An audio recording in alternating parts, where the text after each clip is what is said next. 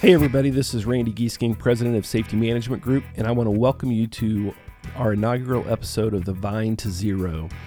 Uh, if you could, um, make sure you hit subscribe today and uh, tell all of your uh, colleagues and friends about us. Uh, I'm really excited to get our first episode out there. Uh, we've been working hard on this, and uh, I'm hoping that you're going to enjoy the interview that we have today for you. Uh, my first guest today is Tony Sykes. Tony is a really good friend of mine. He's my uh, former boss a couple different times. Uh, he's been a great mentor over my 26 year career, and uh, we're really, really excited to have him on today. Uh, Tony and I met back in 1992 when he hired me as an intern. And since that time, we've worked together in some capacity along this journey for the past 26 years. Uh, Tony currently serves as a senior HSE consultant for Eli Lilly and Company's global HSE organization, located in Indianapolis.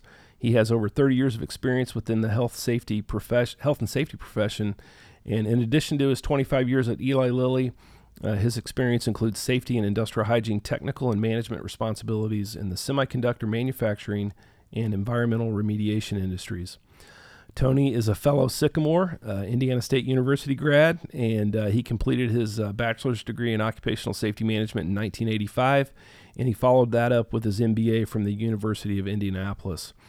Uh, Tony holds his certified safety professional designation uh, since 1990, and he's also served on many committees and boards uh, with the American Society of Safety Professionals, formerly ASSE, and American Industrial Hygiene Association and he has also served as the uh, president of the Indiana chapter of the National Safety Council. My conversation with Tony touches on a range of topics, including safety culture and leadership development, behavioral safety, and we wrap it up with a brief conversation about the evolution of the safety profession and advice he has to offer a new safety professional. This is episode one with Tony Sykes, and the episode he titled Reflections.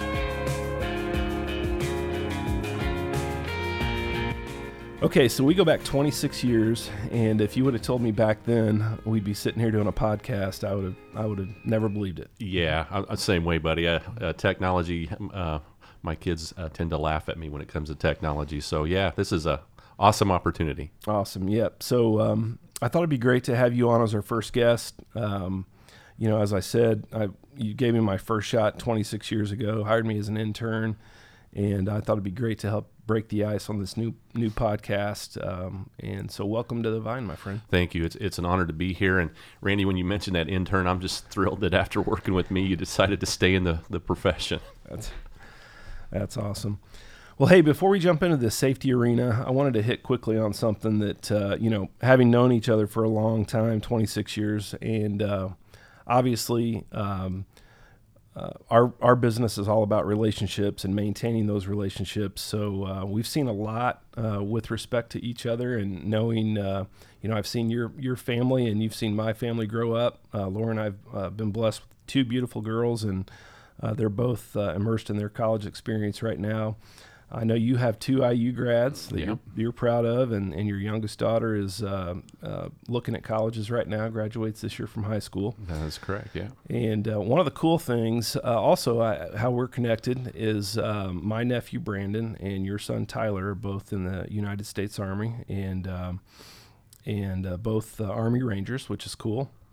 And with us, uh, Safety Management Group, we we pride ourselves in trying to do the best we can to uh, to offer opportunities for veterans. Uh, we have several veterans on staff, do awesome work with our team, and uh, so that's uh, that's important to us. But I know you're proud of Ch- Tyler, and I'm sure that's probably uh, proud and, and apprehensive at the same time with respect to, to what he's doing for the country. So. Yeah, without a doubt, and, and thank you for that. Uh, I think the really cool thing is with with Brandon and Tyler both. they actually played played high school sports against each other in Johnson County, and then uh, end up uh, unknowingly ran into each other during Ranger School there in, at Fort Benning there in South Georgia, and and so I know they have a fondness and a relationship with each other, and uh, so I thank Brandon for what he does, and and again thrilled for employers uh, like you that uh, these guys learn some incredible things during their military career that I think without a doubt uh, transition right into the the working world. So. kudos to you guys for sure thinking of vets. Yep.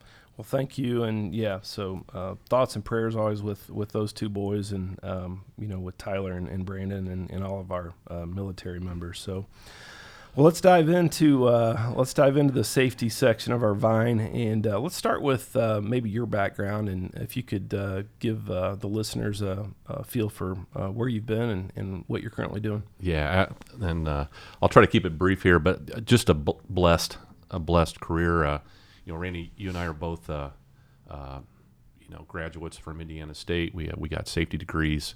In my case, a really long time ago, and from there went into was blessed, went straight into work for uh, in the semiconductor industry with with IBM. Uh, worked at a couple different plants, uh, getting some tremendous experience. Uh, uh, from there, transition, and this is where you and I met. Went to the Heritage Group companies, and, and they they are a conglomerate of a variety of companies, and and that's where you and I worked, and uh, just uh, just a great time there, and again, awesome experiences. Sure. And then finally went to where I am today, and I've been with uh, Eli Lilly in a variety of positions, both leadership and technical, for you know, the past 25 years. So yeah, it's awesome. Yeah, you know, uh, our time at Heritage, it, it, was a great time, and um, you know, I I would not. Um, change that for anything. Uh, the exposures uh, for me, you know, professionally, um, you know, I, I was able to to dabble in um, the construction industry, uh, petrochemical. Uh, that's where I got my, you know, kind of first opportunity to go out and hang pumps and um, and uh, do some noise dosimetry on the industrial hygiene side. Uh, working in mines, so exposure to MSHA, and uh, and then on the environmental side, I mean, you couldn't ask for more with with with that as an intern, and then for me to be able to to carry on for a few years and and uh, really um, get uh, just just you know the intro into the safety profession. It was you know I couldn't ask for more than that. Oh, it was yeah, it was incredible. And that's what I didn't really appreciate when I went to go work for Heritage, how diverse they were, right? Sure. And and so even though I spent the majority of my time kind of in the hazardous waste. Uh, uh, hazardous waste remediation and, and, and waste treatment um, it provided the opportunities to work in their other fields. And I remember you taking me uh, to aggregate mines and, and, and some of the mining, exposing me to that. I uh, got pulled, like you said, into construction and different things. So, yeah, yeah, it was a tremendous opportunity to, to, to grow. Yeah, that was awesome. And, you know, our, our paths have crossed uh, multiple times over the years. And, uh, and uh, so that's that's been a really uh, great opportunity to, to, to work with you on a variety of projects over the years. So, uh, let's jump into. Um, I know you've um, you've done a lot of work in the area of safety culture development and behavioral safety. So uh, let's talk a little bit about some of your recent work in that area, and um, and if you could just kind of maybe ex- explain yeah. kind of where where you've been with that.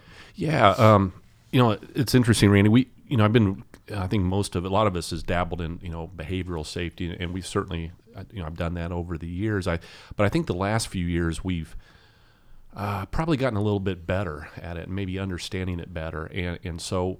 Uh, we we have sites that use traditional behavior-based safety observations, and then, but with mo- majority of our sites uh, tend to partner with a, uh, one of our you know one of our partners or vendors, uh, SafeStart. But I think even before that, though, we we've learned to really try to understand culture and where um, our plants or our locations, and it's not just manufacturing, more our locations, where they are on this cultural continuum. And, and we've learned that, uh, uh, and that some of this through trial and error. We, we, we've launched programs. I remember launching uh, BBSO type programs, you know, 15 years ago and wondering why, after three or four years, they kind of ran their course. And uh, looking back now, uh, what we didn't know back then is we didn't we weren't ready for that. We just hadn't built the right foundations. We didn't have the right things in place, and then we wondered why. It was it was kind of like a, a freshman going in and taking a, a junior or senior level course in college without the prereqs, right? So, sure. um, what we've learned now today is know where we are and and make sure that we're doing the right things at the right times.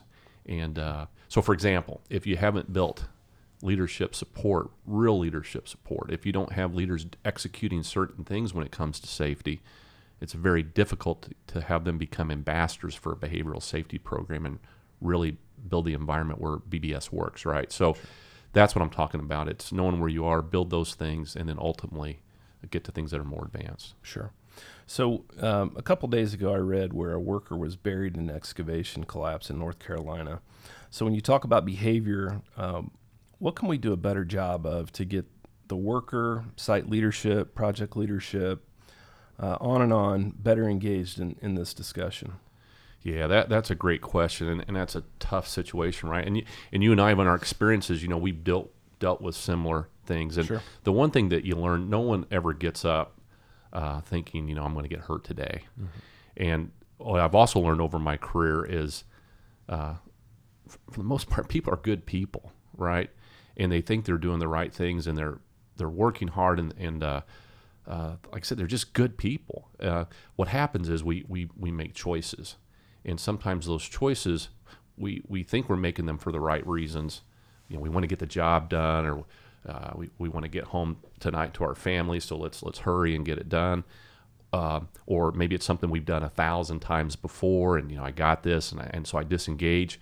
And ultimately, it's about making choices. So the question is, how, how do we help people to understand you know all aspects do they really understand the risk and then hopefully help them to make the right choices especially when there may not be people around to kind of guide them toward that right choice along the way for sure. I was um, uh, I was out on a project yesterday, kind of another really good example. Uh, taking a tour of a job, and uh, you know we're in the Midwest right now, so we got a lot of challenges. Right, the weather, ground, snow, ice. Uh, but as I'm touring the project, um, you know, you know, I feel like we have a lot of really good things in place. Right, we're uh, if you if you've worked in Central Indiana, you've been around the Coalition for Construction Safety, formerly uh, the Mid- Metro Indianapolis Coalition for Construction Safety. I know you've served on several committees.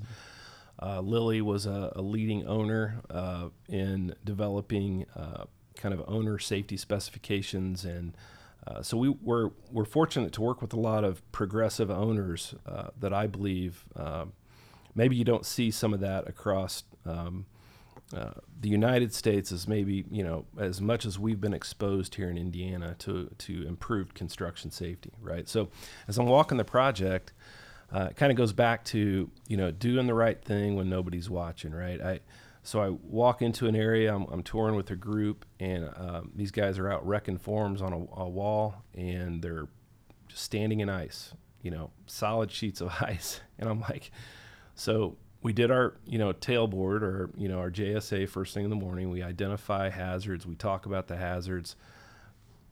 And then we go out to execute and, you know, here we are, you know, and, and it, you know, it's, it takes, you know, a safety professional or, you know, maybe leadership or a foreman or superintendent to come up and say, Hey guys, time out. We can't, you know, you're putting yourself at risk. Right. So again, I guess that kind of goes back to your point on, you know, coaching and uh, you know people not want, wanting to you know thinking when they go to work they're not going to get injured. But again, I still think we have a lot to do in the area of of, of you know just teaching you know behavioral concepts and well yeah and people really under truly understanding risk and when i say that um, and, and it's something we've been working on uh, in, in my current assignment i i don't doubt for one moment when people think of the big things and maybe what you know we'll probably talk about SIF in a minute but you know when you think of the the higher risk things you know working from elevated heights or uh, lock, you know locking out hazardous energies working around uh,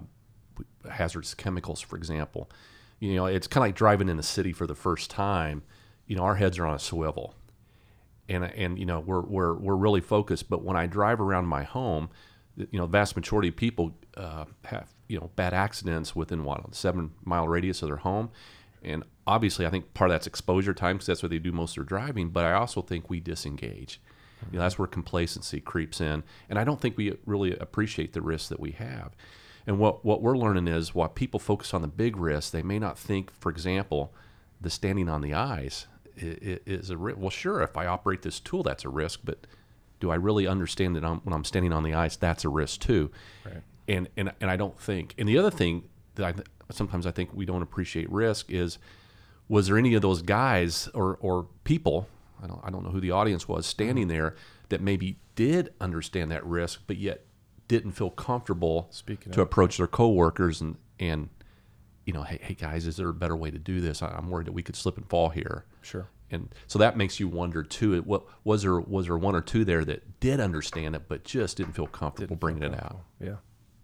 So how do you how would you you know uh, how would you influence that and try to you build that confidence and Yeah, that that that's a big one. I, I think I think one is trust. sure I, I think how, how do you how do you have leaderships? And I, and I say leadership i don't necessarily always mean formal leadership. I also mean uh, let's face it probably some of the most influential people on a work crew is the experienced uh, operators or workers that that have what i call informal leadership. So how, how do you create this this environment where people truly look out for one another and that they engage and talk about risk? And that's something we're trying to work on right now uh, again, I don't want to plug necessarily any any particular tools, but we're looking at one right now because when we've done some of our culture surveys, some of our opportunities are get peer-to-peer conversations even more than we have them today, and also to make sure that we calibrate with each other on what I call more that informal risk.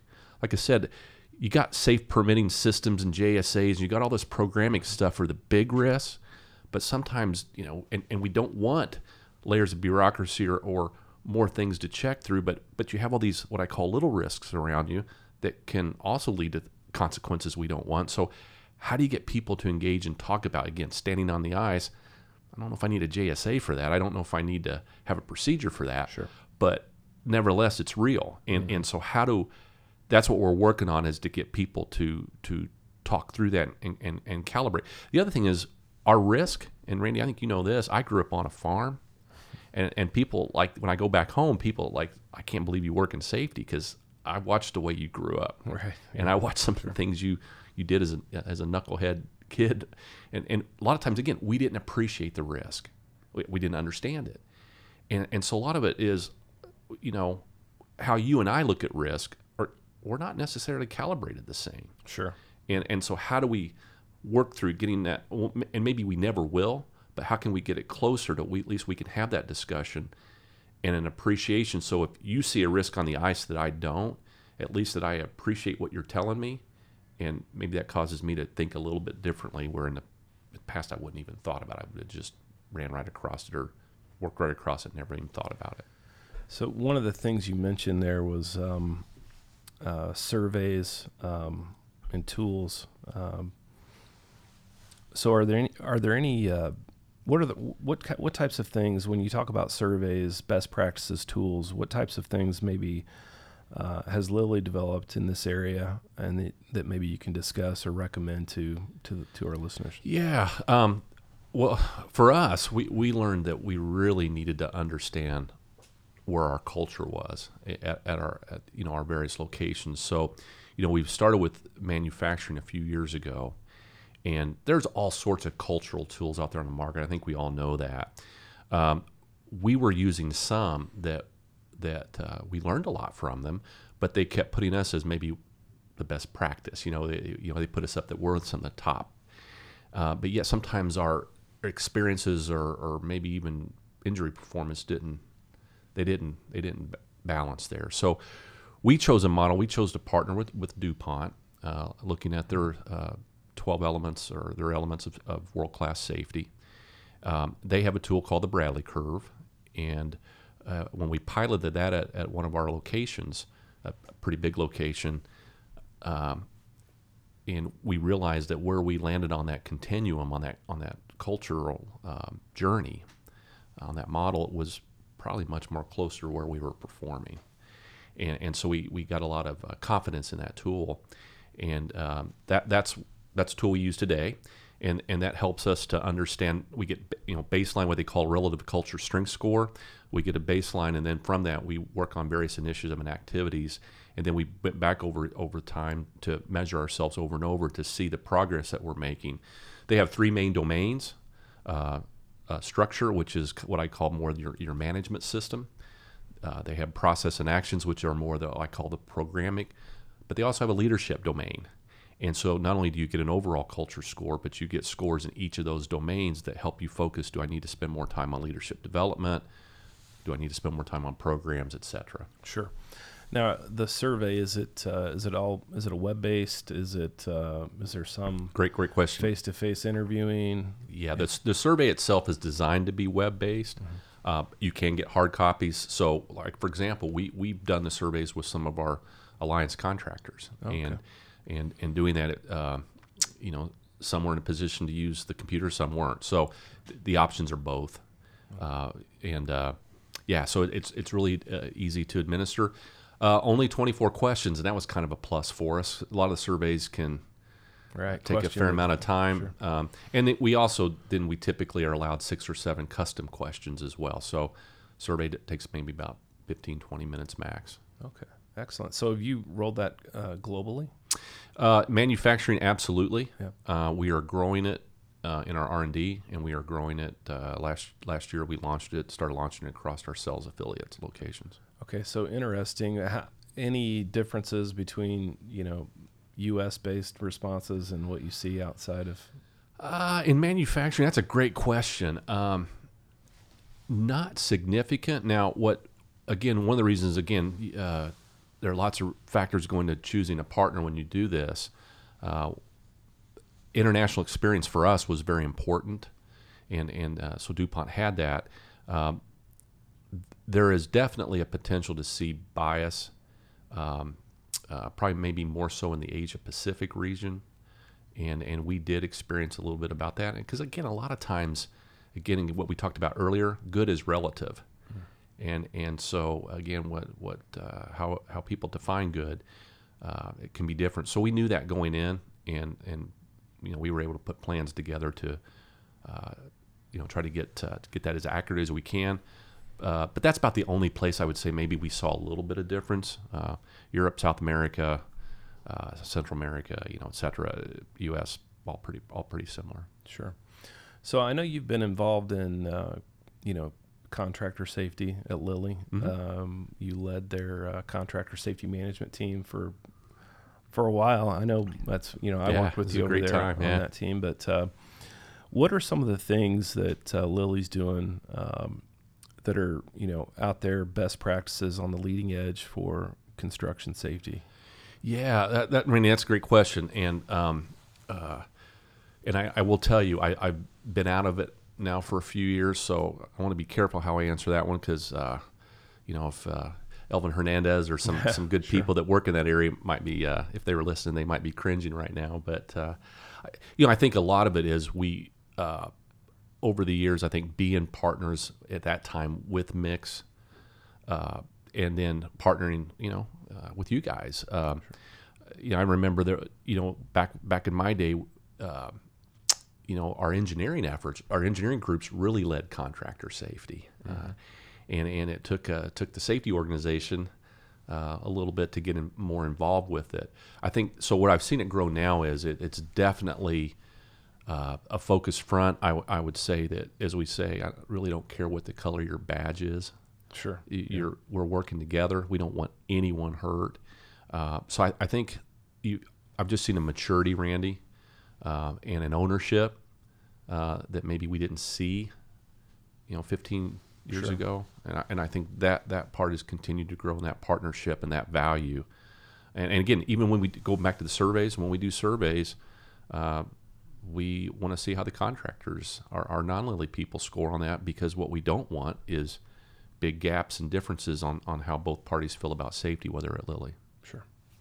Um, so let's talk a little bit about uh, as we wrap up a behavioral safety uh, segment. What what about uh, carrying that to the home? You know, at home safety. What what are you doing at Lilly to to drive that message, not just at work, but taking it home as well? Yeah, that that's uh, that's been a challenge over the years, right? I, I remember, uh, and Randy, you might even remember when we were working together. You would try to give things to send home with people, and, and, and I remember years ago you get that response. Whoa, you can kind of influence how I work here, but when I'm at home, that's my time, right? And and so. Uh, so you want to tread lightly on that, but but what I, I do think and what we have seen is Randy, we realize that safety is not something that you just turn on and turn off, right? Or, or you can, but it's very hard to be successful. So when we look at a safety culture, and, and, and the other thing too is we, we need our people. We value our people. They're, they're here for a reason, and we need them. And so if they get injured away or at home or at work, either way, it's not good, right? So, so um, again, without necessarily plugging one particular company, you know, that was a plus for us on, on behavioral safety, uh, working with, uh, with with Safe Start, because um, not only you know, looking at the risk factors of complacency and, and rushing and frustration and fatigue, those type of things, and how those lead to errors. Um, that's the same thing whether it's at work or at home. So p- part of their teachings uh, have really gotten people to focus on.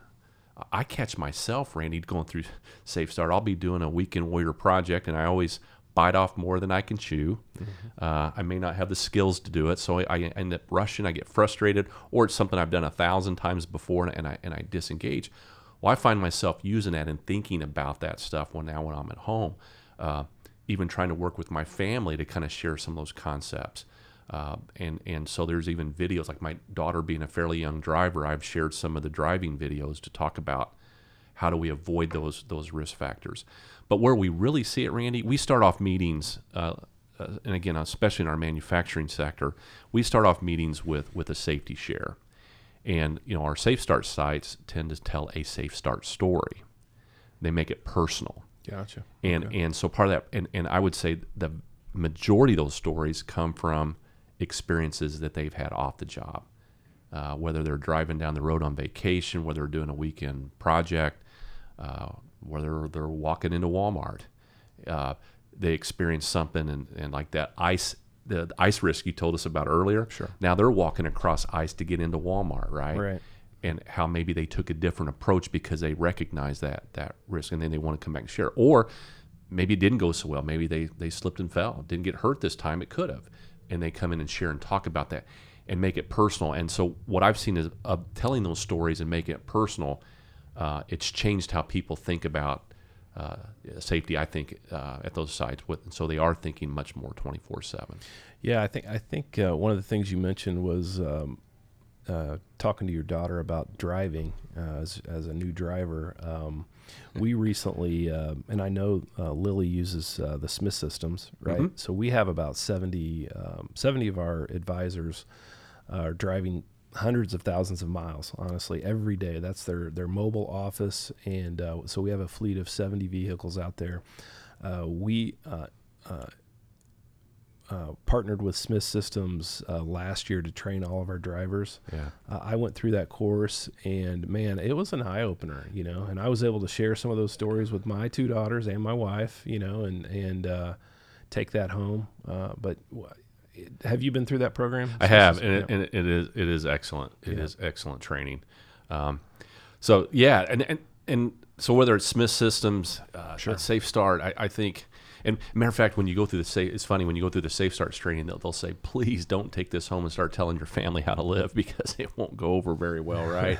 uh, and I think about that especially, uh, yeah, if I go in and start uh, uh, not approaching that appropriately with the kids or, or my spouse, yeah, it doesn't it doesn't go too well. So part of it is uh, is uh, they they go through how how do you start to to to talk about risk in ways that turns it into a conversation. I used to always tell the kids that they leave to go to school or drive whatever and say, "Hey, be safe today." Well, what does that mean, right? Sure, uh, right. Yeah. So versus now, I can say things like, "Hey, I know you've driven that many many times and it's easy to get complacent." So you know, man, stay focused on that and you know, don't put yourself in that. Or can can we leave five minutes earlier so you're not rushing? You know, guys, because that leads to mistakes. So it's a different conversation you have with with them versus just say, "Hey, be safe today." Sure. Um, let's uh, move into uh, leadership, uh, safety, leadership concepts, training. Uh, we've recently, well, within the past uh, probably four years, uh, one of my business partners, Mark Steinhofer, he has his PhD in uh, occupational safety, um, and he's been uh, developing and uh, has been on a kind of a whirlwind tour, doing a lot of training around the country, uh, promoting leadership concepts and meeting with hundreds of, contractors um, on uh, you know and and talking about leadership and. Um, so uh, one of the things that that he's put together is um, a coaching program where we actually bring in uh, could be a superintendent, uh, could be a new safety professional, and we kind of build a, independent curriculum for that person. He does a needs assessment, kind of an interview, one on one. Where have they been? What are they doing? What do they know? And then he builds a, a curriculum and trains to that curriculum on a one on one basis, going out into the field, you know, trying to teach, um, I guess, teach safety concepts. And so I was just curious. Um, what uh, what's your experience in that area, and what are what are some of the things that that you're doing at Lilly? Yeah, no, great question. First of all, I'd love to see some of the stuff that uh, Mark's doing. You know, I, I, you know, I know Mark and worked with him in the past. Very, very bright guy. So I'd love to see some of the things that he's doing, Randy. So uh, maybe we can schedule that in the future. But uh, yeah, Randy, I think what what we've uh, what we've learned over the last few years, um, uh, going back to that Bradley curve, you know, the left side of that curve, and every phase of that curve is essential. But the left side of the curve, I would call that more of people working safe because they have to, versus the right side of the curve where we're trying to get to and getting to is more of creating a value people work safely because they want to. And that's a totally different environment, but it also takes different leadership skills. So when I'm on the left side, uh, it is maybe more about compliance and execution and following the rules. And so we we've, we we're working to introduce uh, training for the new leader to help them get up that learning curve quicker, uh, so that they can full what I call, fulfill what I call those transactional responsibilities. So I quickly understand as a leader that I do own safety, and there's certain things I want my people to execute and do every day, and so I'm I'm, I'm directing them a lot more. Um, but nevertheless, I'm, I'm getting that done. And then over time, as we advance, uh, we, we start to shift, the, and what I call that is safety management. Sure. Okay. Over time, we want to shift that to what I call safety leadership. And that's getting to more transformational. And, and that's a whole different skill set. And so, how, as a leader, do I set an environment in my world that, that I'm helping people build that value and not only build that value individually, but ultimately getting to them to the point that they're looking out for one another. They become more of that brother's keeper environment. That's utopia, right? So, how as a leader do I lead safety to build that kind of culture where honestly they need me less and less over time to be watching because they're looking out for each other.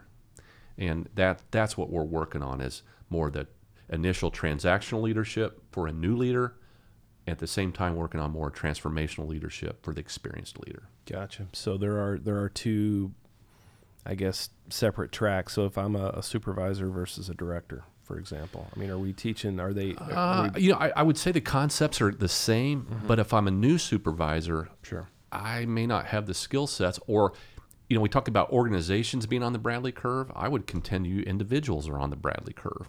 So my value for safety as a, as a younger, maybe new leader, new supervisor, I haven't had some of those experiences, right? So I want to get them to the point that at least they know that because you start off, you may say, I don't own safety. That's the safety department. Well, we want to get you past that where, no, no, I own safety. The safety department's going to help me, but I own it. But, but when I start that evolution on that, it, I'm more directing, telling, pushing, do it this way, get your training done, do this, do the JSA, et cetera, et cetera. Then ultimately, you want to move them up that continuum where people know to do that. So now it's like, let's talk about the JSA. Let's talk about what we learned today from that and how are we going to put that into our job. And eh, boy, if we don't do this, what does that mean? And do, do you see that conversation? It's much different than do the JSA, right? It's sure. It, it, and that's what we try to move our leaders to is, is more of that, that, you know, more of that, more of that style, more of that, again, more transformational. Yeah. Transformational. What, um, you mentioned one thing in there. I thought you said generational, and uh, we recently um, uh, conducted a an engagement, employee engagement, associate engagement uh, survey across our team of 200 professionals, and um, one of the themes that came out of that was generational leadership, mm-hmm. right, and understanding the millennial versus the baby boomer, and what what do they all need, right? So how what how are you addressing that with within that that? Yeah, you know, and again, we absolutely read. Uh, I, I, was looking the other day at a PowerPoint slide that talked about the different age demographics, and and you know what, uh, what and what is it that's after millennials? Is it is it Gen Z? I, I can't remember. Is that is that? And and you know, there you know, everyone's a little bit, you know, they see the world differently. Sure, and that's okay. I, I think the question is how do we embrace that, embrace those differences. Um, and so we've talked about like let's talk about training. You know, our generation we were used to sitting in an 8-hour class or maybe 2 or 3 days and that was just fine. Well, maybe the next generation is like, "Nah, give me a YouTube video and I'm out of here." Right? right? Sure. So so I don't know if we've mastered that, but I know that we are. For example, one of the things we're looking at in safety is how can we get quick snippets out there uh, on YouTube, for example, or on a video that that that I hit the message and hit it quickly and then move on. Um, but but I reinforce with more of that. So that's some of the things we're looking at. Again, uh, we haven't mastered that yet, but that's some of the things as we go out in, in the future that we are looking about. How do we get that message out more visual and to the point? Sure. And uh, and, and maybe change that learning style a little bit.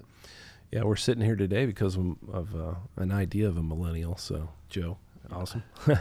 Absolutely. But, yeah.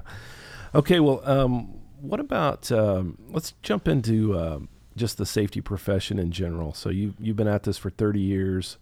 Uh, you've you know great accomplishment. You've done you've done a lot. You've seen a lot. Um, do you ever think about how many people's lives uh, you may have impacted over that period of time? I mean, maybe uh, some conversation, some thread, some extra minute or two that you may have taken with with an individual, um, and how that may have, you know, changed their outlook and um, as it relates to safety and it's hard hard Yeah. to hard to imagine, right? But Uh, no, I, absolutely I have because then you wonder. All of us, I think, wonder at the end of the day, especially as we start to get maybe in the last third of our career or so, uh, have we made a difference, right? And, and I think we all want that that feeling that what we've done and, and what the, the path that we've chosen has been one that's made a difference. Um, so, so a- absolutely, I think I, think about that, and not because I I want the pats on the back. It's more of did I make a difference? sure, And um, you know, there's a study out there called the Zohar study. If you get a chance to read that one, and uh, you know what it basically says is, you know, they, they interview a lot of people in the study that are at the end or maybe have retired, and they talk about safety. What was the most influential thing? And what they really come to is, and you know, it wasn't the training. You know, it wasn't the three day training classes. It, it wasn't the the procedures. Uh, it, it was that conversation that I had with with my boss or, or that that mentor that stood out and I held on to that for 30 plus years. It never left me. Now, that could be a good experience or it could be one that wasn't so good, but it stayed with that person. They may not be able to tell you about the process safety course they took for 3 days, but they can tell you about that one conversation that that maybe we didn't even think about on our on one end, but the receiver it meant the world. yeah, So I think I think when I think about why I do this, it, it's about the people. Mm-hmm. And what I do hope is, yeah, I hope I put together good programs, and I hope I help write good procedures. And I hope I did good design reviews, and I hope I did all those type of things to build safety, without a doubt. And I think I, I do want to think they've made a difference. But what I hold on to is, did that conversation I had with somebody in passing did it did it mean something to them? Could they could they feel the care? and did that cause them to maybe think differently or or maybe make a different choice that, that made a difference that's the one I, I, I think most about yeah, you're spot on there. You know, I um, when I joined Safety Management Group in 1998, I um, my first project was the Riley Outpatient Center, uh, which is obviously connected to the Riley Hospital for Children.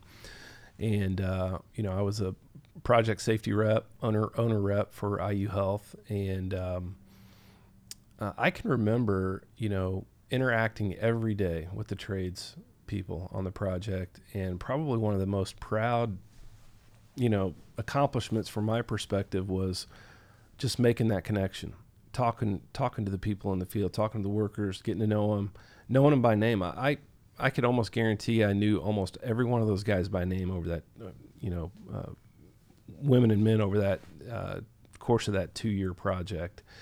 And uh, I still see when I'm out on projects from time to time, people who will say, "Hey, Randy, how you been? How you doing?" One of the one of our safety advisors, uh, uh, Mark Miller. I worked with Mark. That was the first job I worked with Mark on. And uh, after he retired, he was uh, he retired from the uh, the Carpenters, and he called me up and said, "Hey, um, I'm retiring, and I'd be interested in getting in, uh, into safety if you have any opportunities for for me." And I remembered, you know, working with Mark, and he was a hard charger, man. He would always give me grief. You know what I mean? Just I mean, real great guy. He Yeah. would do the right things when you talk to him about it. But uh, I was like, Really? So you want to get into into safety, and uh, you know what? We put him through. Mark was actually one of the first uh, people who went through uh, uh Mark Steinhofer's uh, uh, leadership one-on-one coaching, and it was over a three-month period. So Mark, so we brought Mark in. He invested three months. he's worked with us for six years, and you would not believe how many repeat requests we get. Just he knows the industry, his approach. I mean, it's just unbelievable. But um, but I agree with you. I mean, it's it's the impact you have the, the on the on the people that you meet and um, the relationships you build, and uh, that's key. But uh, anyway, I just no. I, I think when I hear you describing Mark, you know what what what I what I hear from your words is here's this this individual that's driven, but more importantly, he has passion. And you know, if, if you were to ask me if I were talking to somebody about what's what's critical to being in this field and being successful, it's it, you know I think we use the term motivational fit, but at the end of the day, do you have the passion to do this? Because people see and feel that, and and so that's been some of the feedback that I've received over the years. Tony, you have you have tremendous passion for this, and matter of fact, the day that I don't hear that is probably the day that maybe it is time for me to to do something different because I feel like it's that essential. And so when you describe Mark, what I'm hearing is uh, when he was ready to make that career change, obviously I think he was building that passion when he was doing something different. Sure. And then he had a chance to get into it. He has that passion. People feel it, and guess what? They want him back, right? Yeah. Technically, he's oh. probably very good. Yeah, he's but, excellent. But yeah. it sounds like he's got a great way of working with people and and that, that passion for what he does probably comes across. Yeah, and and you know his knowledge of the industry, um, his work ethic. I mean, uh, it's it's really exciting to see. You know, I mean, it's it's been uh, it's been really uh, really fun to watch him, and um, he enjoys it. He loves it every day, man. And he's all about he's all about hey, what can I do to impact you know the guys that I'm working with out well, there. and that's cool. And when you feel that way, you know what? That's not work. Right. Yeah, for sure. Okay, so um, we talk. We're talking a little bit about uh, the safety profession, and uh, how do you think we're doing uh, uh from the aspect of oh shit, here comes the safety guy to, uh, you know, I want you here, I need you here, you know, on you know from that aspect. What do you what do you see? I guess from the safety profession, what do you see, um, or where do you see the the changes, and where do you believe we're making the most strides? Yeah, and, well, I'm, and again, I'm talking from my experience, right, which pretty small in the gamut of the world uh, when it comes to safety. But I think where I've seen the change is is, and Randy, we used to hear this when we were younger. It was it was you know, I'm not a I'm not a police officer. I'm I'm part of the team, right? I'm I'm not here to, uh, and and part of our job that we'll, we'll never get away from is we have to do assessments, sure. right? That that will never get. But even the manner in which you conduct those, I, I think, and so I think I think people in safety have gotten better. I think of of being able to do those things and bring value. And when people start to feel like, hey, you're not here to uh, make my life difficult, I, I, and we may not see things the same way, but I, I still know that I get it that you're part of the team and you're wanting to. We're we're we're in this for the same reasons, right? We all want to get the job done. Uh, and we all agree we don't want anybody hurt. And I think if we start with that common denominator, I no no leader comes in today and says, "Man, this is a day I hope to get a couple people hurt." No one thinks like that, right? Sure. So if we can start on that common denominator, we want to get the job done and we want to keep people safe doing it. Okay, great. So now let's talk about how we're going to get there. And and so if I can come in and truly be perceived as a partner and you know you've arrived, I used to get feedback as a safety leader when I would have leadership come into me and, and during our one-on-ones and say, "Man, Tony, I, would like to see so and so out in the field with me more. I'd like, man, can they can they get more? I know you've got them working on all this written stuff and program stuff, but man, can you carve time out so they're out there with us more?"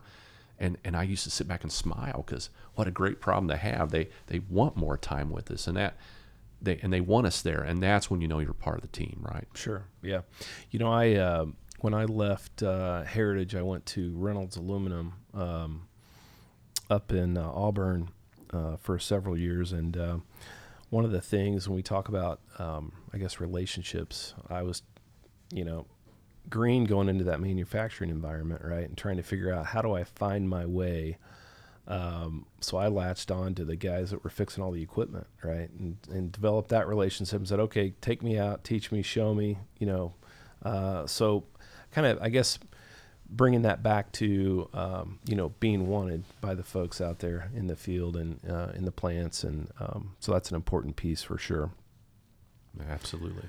Uh, so, what about um, uh, I guess the evolution of you know from accident to incident to to SIF? What what um, what's your background there, experience there with with the new um, focus on focus on SIF, especially. Yeah, yeah, and and uh, that is a major important issue. Uh, you know, for Lilly. Um, and, and not just Lilly, you know, we, we belong to various, uh, uh, I don't know if you call them consortiums or, or, or you know, peer groups, uh, you know, ORC, PSG, there's, there's NSC, I mean, there's a variety of them. And almost everyone we benchmark and talk to, SIF is a major importance to them. And in some cases, it's becoming, you know, maybe their leading metrics that, that they as a corporation are, are tracking. And, and it makes a lot of sense, right? Because we got so wrapped around, I think, this is again, my opinion doesn't make me right, but I think we got so wrapped around uh, the OSHA recordable rate and, and a lot of things that, that lead to that rate going in the direction we don't want uh, may be injuries that are important, but they may not possess, they may not have that potential to cause life altering or life threatening.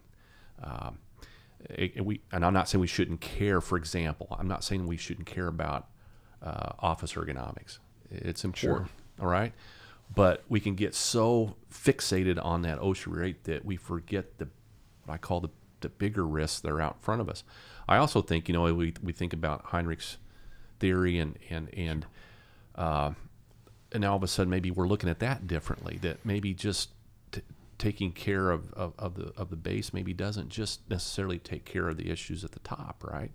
And so looking at that, and so um, I got to give kudos to my I've got peers that that lead the, the SIF efforts. Yeah. So just also, if, if you're not familiar with SIF, right, serious injury yeah. fatality. Absolutely. Sorry, right. sorry about that. Yeah. So focusing on on things that really could life alter. Uh, uh, an individual in, in, doing that and, and making sure that we we uh, we've got that right. It's almost like you have to get that right before you work on other things. I think, and and so that has been a major focus. I got a peer in my group that leads that efforts for the company. Uh, he has done a phenomenal job of designing our our SIF efforts and. Uh, and that's just part of our strategy now. So, like this year alone, we're focused on certain particular SIF risks and we'll continue to do that year after year. That re- reporting of metrics, SIF metrics, uh, that's a, a major uh, uh, HSE metric within our manufacturing organization, for example. So uh, that that that'll be a focus for quite some time. Sure. So we you, we were talking a little bit before we started today about near misses and good catches. What what's your take on that? Yeah, that that's, that's interesting. Um, I, I think regardless what you call them, mm-hmm. um, uh, the the challenge uh, that we've worked on over the years, and and and you know we got to continue working on is getting people to the point that they talk and share about them. And that's again, I'm not don't want to overtalk Safe Start, but again, that's designed to help you feel free to come forward and talk about something that either happened to you or could have happened to you, i.e., near miss. Uh, we have another system in Lilly called Be Safe, it's a system we designed internally. It, it makes it easier for people to identify, and it started off with identifying unsafe conditions that then their line management would have to evaluate uh, pool safety and if they needed them, but line management owned it. Over time, though, a lot of us started tracking a place to record near misses within that uh, system again. So we're really trying to drive more and more of that. It, it's like I think you and I talked about that, that old iceberg theory, right? You, you got to know what's underneath the surface because that's the stuff that will end up biting you. And and and uh, our work has been getting people to talk more and more and bring those things out. Again, establishing that trust where they can come and, and and share and report those things. And and I think we've been pretty successful. I look at where we were 20 years ago. I look at where we were today, and it's been a uh, we flipped that. Now we still got work to do. I'm not going to sure. say that we don't. It, but uh, I, am very proud of where we've come on that journey. What about, um, I guess, performance management? Do you do you include any type of safety metrics or measurements or anything relative to um, you know, personal performance, executing your position, your job. Um, yeah, well, let, let, me let me back it up a little bit. Um, you know, uh, manuf- like I said again, you know, I support manufacturing, so I apologize if I, I keep mentioning manufacturing. Um, uh, but you, you, know, we have scorecards at plant levels, at, at, at, network levels. We call them networks. Some call them divisions, mm-hmm. and then at, at, at the corporate levels. And and and those those metrics that are both or scorecards we call them that that have leading and trailing measures the old adage, you know, what gets measured gets done, right? What gets measured gets focused on. That absolutely brings a level of accountability. Uh, um, uh, you know, and I say accountability. I don't, accountability is sometimes construed as a negative word. I, I, don't mean it that way. It's just important. Sure. And so that brings that. Um, we used to require a, a safety objective in a PM plan. Over the years, uh, we call it our electronic or EPMs. Lilly's actually shortened them. Um, and, and, and I say that again, performance is incredibly important, but we don't require the amount of documentation on our PMs that we used to, to require. So we don't we don't longer require a safety objective. And at first, I was kind of worried about that, to be honest with you. But as we've you know as we've rolled that system out now a few years, I haven't seen any any decay in safety just because we didn't write a specific. Because again, a lot of times too, I can put a safety objective in a PM, but I'm going to work safe today versus having something that is tangible and I execute. You know, so those can vary a lot. But I think by having some of those measurements and expectations for the organization and, and uh, that's paramount to my success as an individual, but it's also paramount to the you know success maybe of a leader in their, in their career. I think it's being woven into that's probably the most important thing, and and and I will tell you that, that that's been part of our culture is you know your safety performance and it matters. Okay, so we've talked a lot about uh, behavior-based uh, safety, uh, leadership concepts. Um, where are you at on rewards, recognition, incentives? Yeah, great, great question, Randy. And again, my, my opinion on this: we are working on getting better at rewards and recognition, and uh, we have systems uh, in the company. Some are formal and, and some are informal. Uh, my opinion, I'm not a huge fan on incentives, and, and I say that, and others may be listening, going, "Are you crazy? We've had great success."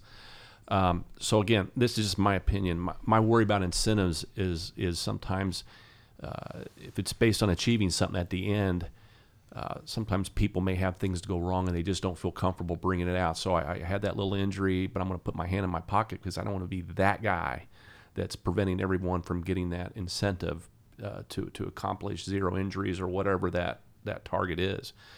I would rather see more formal that that leader, both formal and informally, recognizing uh, good or great when it comes to safety. That that's kind of where I am now. I know it's a fine line. Sure. But uh, I'd, I'd rather see that than I would in what I call an incentive program. But that's, again, my opinion. Okay. Um, so now I'm going to go to uh, the next generation, right? And um, really kind of two key things. I know you've done a lot with, uh, you know, our former uh, Indiana State. We're both Sycamores. Uh, you've done a lot with that program, a lot with the internship program. Uh, I know you've taught some courses, I believe, there at the school, and then um, also done a lot with uh, Indiana University. I know both you and I did some presentations down there last year for yeah. students, and uh, so giving back to that group. But uh, really, two things, Tony. What what advice would you give for a student that's in that safety program, uh, in the safety curriculum right now, and then also uh, what advice would you give a you know a new grad coming out as a safety professional? now, great question, and and and uh, yeah, putting a plug in for our old boss and mentor Al Capuano, who was doing some teaching down at IU. You know, he had us both down there last year, and I just want to say what an awesome opportunity that was, and yeah, and, and how and if and, and if people could see me now, they'd see me smiling because I get fired up thinking about the next generation. I, I really do, and p- part of one of my uh, personal things for me right now is if we if we bring uh, people newer in the career, how can how can I not only a I'm going to learn from them, okay, but b how can I also help them, right? And, and so, yeah, I, I have no doubt the next generation is going to come in and take what we've done and absolutely make it better. I have no no doubts about that. And and so going down to the IU and, and talking to some of their kids, both both students that were starting, but also students that were getting ready to graduate, was just I was pretty inspired by that. And uh, I would say um, passion number one. Uh, you, and we talked about this earlier, but but you got to show that passion.